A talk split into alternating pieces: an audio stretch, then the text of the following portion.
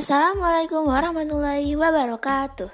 Perkenalkan, nama saya Nadia Aska Harunisa Biasa dipanggil Nadia dari kelas 7A Nah, hari ini saya akan membahas tentang PPK Atau penguatan pendidikan karakter.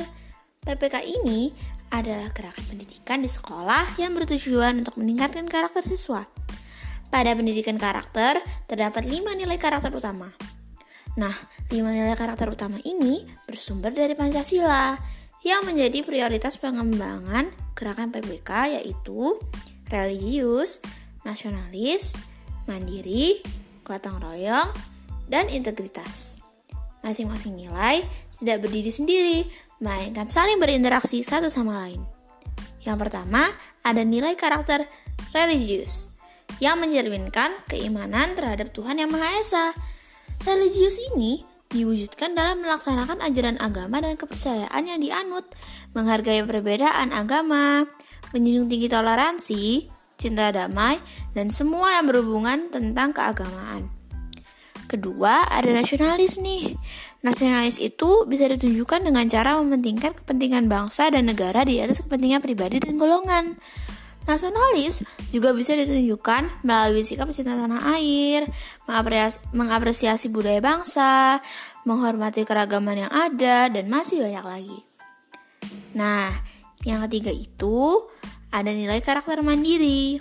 Mandiri merupakan sikap dan perilaku tidak bergantung pada orang lain. Mandiri bisa ditunjukkan dengan sikap kerja keras, kreatif, keberanian, dan memiliki daya juang yang tinggi. Keempat, ada gotong royong.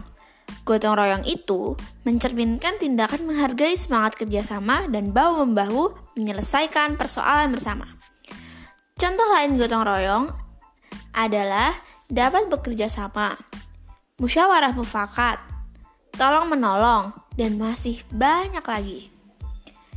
Nah, yang terakhir nih, ada integritas. Integritas itu upaya yang menjadikan dirinya sebagai orang yang selalu dapat dipercaya dalam perkataan, tindakan, dan pekerjaan. Contoh, perwuj contoh perwujudan integritas yang lain adalah bersikap adil, anti korupsi, bertanggung jawab, dan lain-lain. Integritas itu selalu berhubungan dengan kejujuran. Jadi, kita harus selalu berbuat jujur. Jadi, lima nilai karakter yang utama sudah kita bahas semua ya. Kita harus bisa menerapkan nilai-nilai karakter di kehidupan sehari-hari, karena itu sangat berpengaruh pada diri kita sendiri dan juga lingkungan kita. Sekian pembahasan saya untuk pendidikan karakter. Wassalamualaikum warahmatullahi wabarakatuh.